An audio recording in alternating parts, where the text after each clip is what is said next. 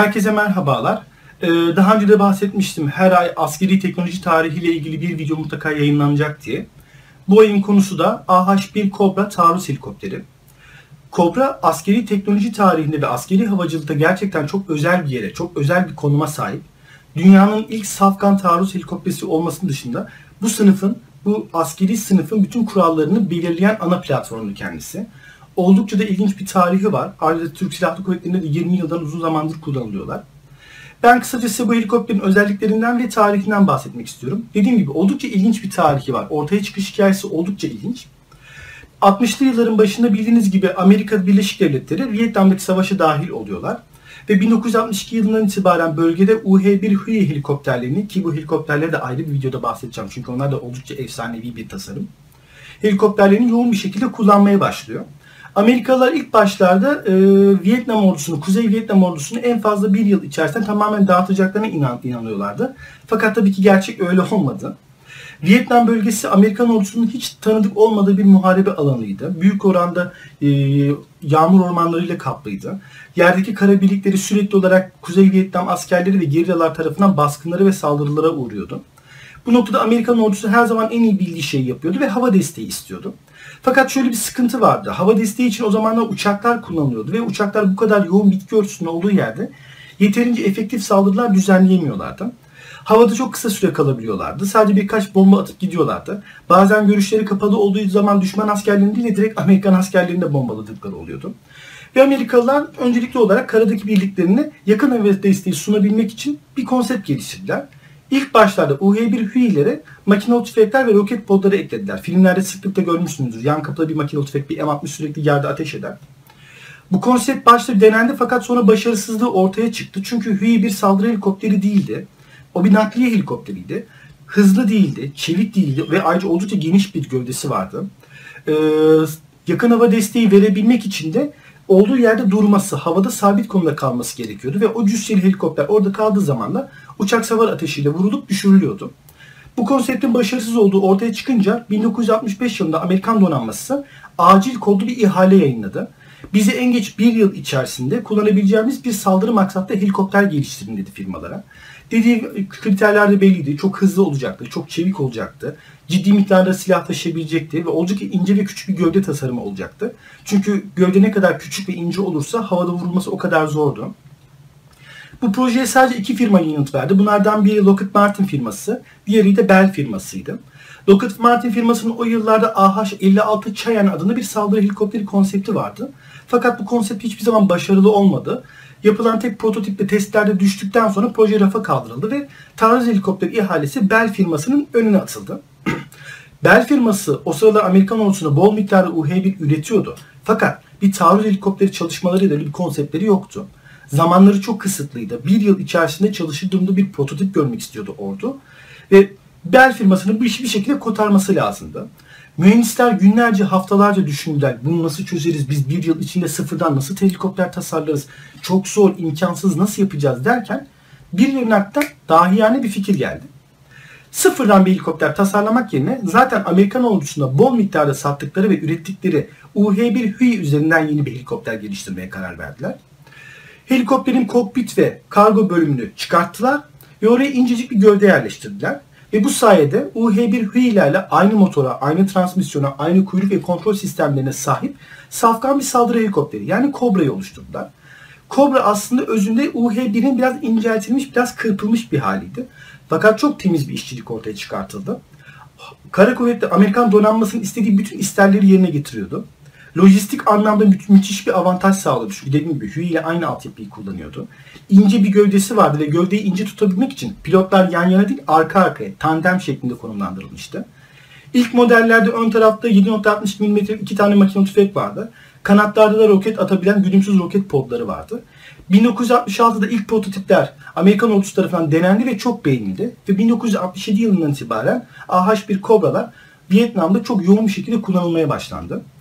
Cobra Vietnam'da gerçekten çok başarılı oldu. Amerikan deniz piyadelerinin göz bebeği oldu. Çünkü tam istendiği gibiydi.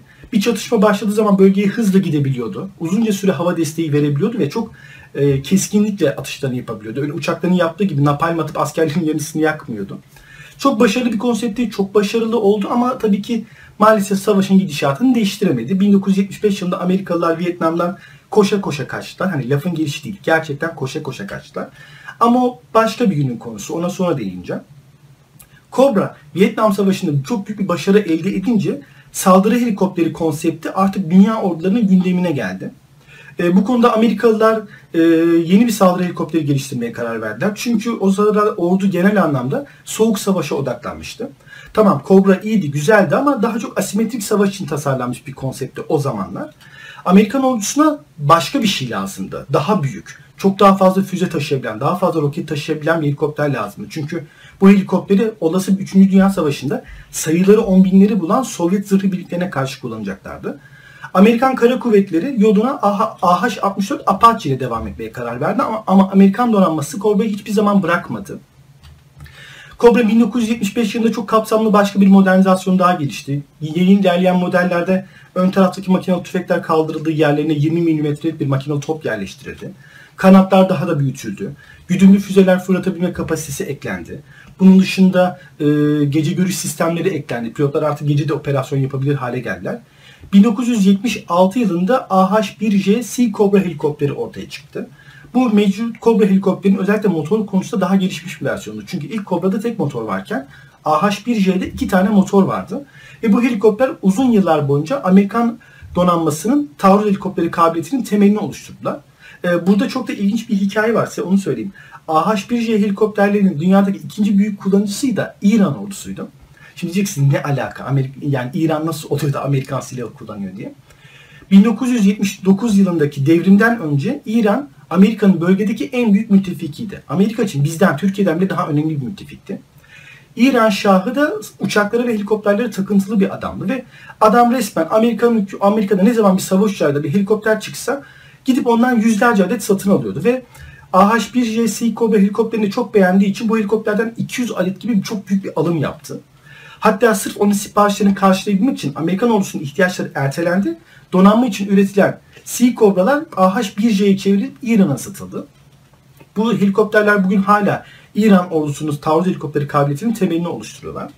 Her neyse Sea Cobra helikopterleri uzunca bir süre kullanıldıktan sonra bunların bir üst versiyonları geliştirildi. 1986 yılında serinin en efsane modeli olan AH-1W Super Cobra helikopteri ya da Amerikan donanmasının tabiriyle Whiskey'ler geliştirildi.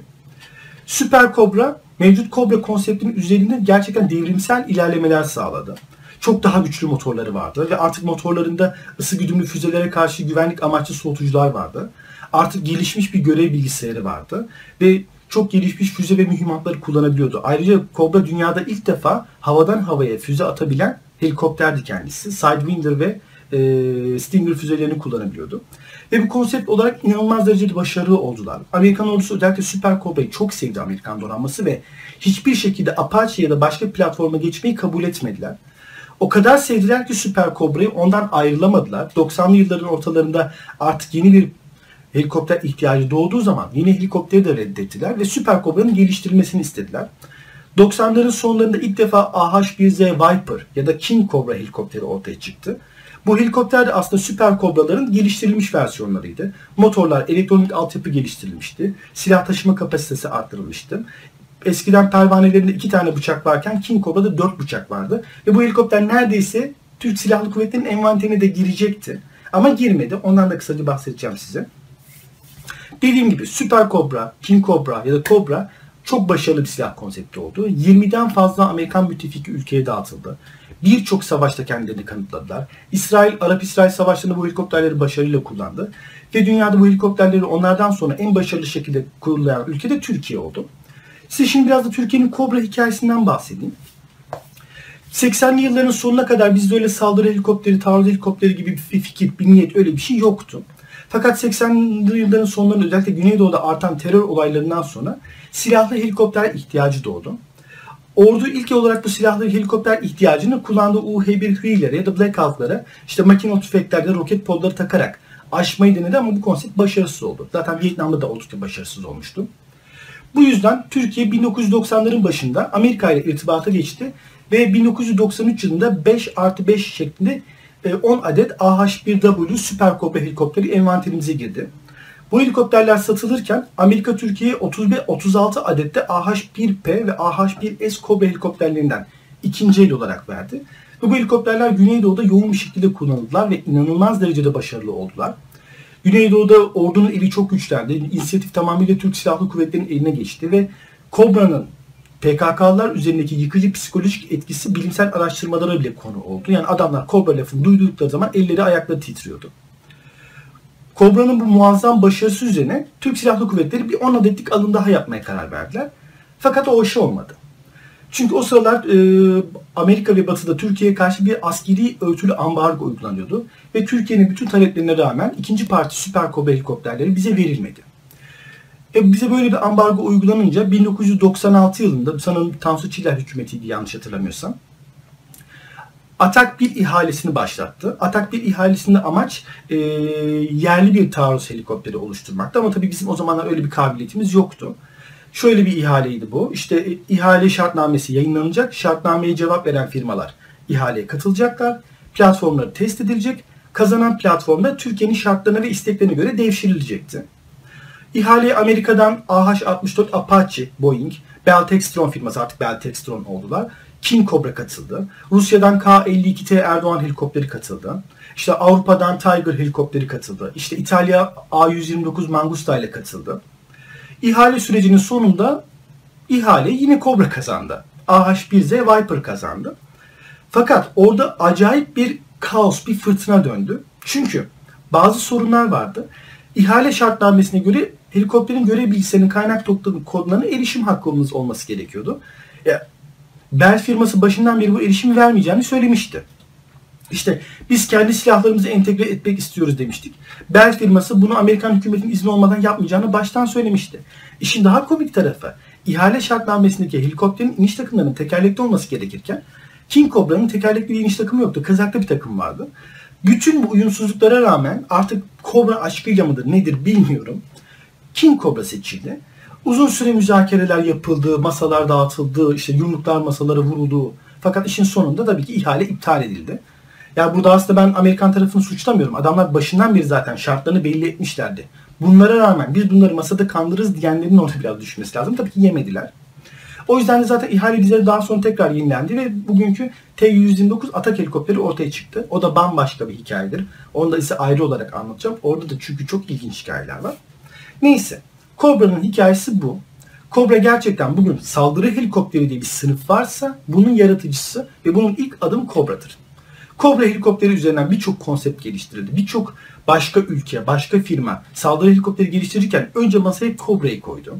Ve ondan yola giderek kendi farklı konseptlerini ortaya çıkarttılar. Mesela Ruslar kendi saldırı helikopterlerini geliştirirken Cobra'yı baz aldılar ama Cobra'nın ihtiyaçlarını karşılamayacaklarını düşündükleri için onlara da Apache vari bir helikopter de lazım olduğu için onlar Mi-24'ü geliştirmeye karar verdiler. Avrupalılar ve İtalyanlar Cobra'nın başarısını gördüğü için Tiger gibi ve Mangusta gibi onun birazcık da klonu sayılabilecek helikopterler geliştirmeyi denediler. E, biz de zaten yıllardır Cobra konseptini kullandığımız için T-129 da onun mantığının daha geliştirilmiş bir versiyonu olarak oluşturmayı denedik. Ve dediğim gibi Cobra yaşayan bir efsane oldu.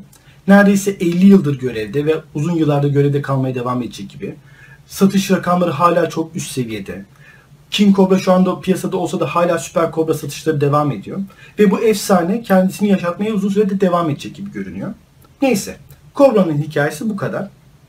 Abone olmayı unutmayın. Yorumlarınızı benden eksik etmeyin. E, sosyal medya hesaplarıma da lütfen ulaşın. Facebook ve Twitter'da gerçekten takipçi sayımın artmasını istiyorum. Özellikle Twitter'da artmasını istiyorum. Ve bu çağrılarımın karşılık bulduğunun da farkındayım. Twitter'a da gelin. Oradan da beni anı anla takip edebilirsiniz. Bütün videolarımdan, bütün yeni haberlerimden e, orada hemen en kısa zamanda bilgi alabilirsiniz. Neyse bugün bu kadar. Mavi ekransız günler diyorum. İyi günler.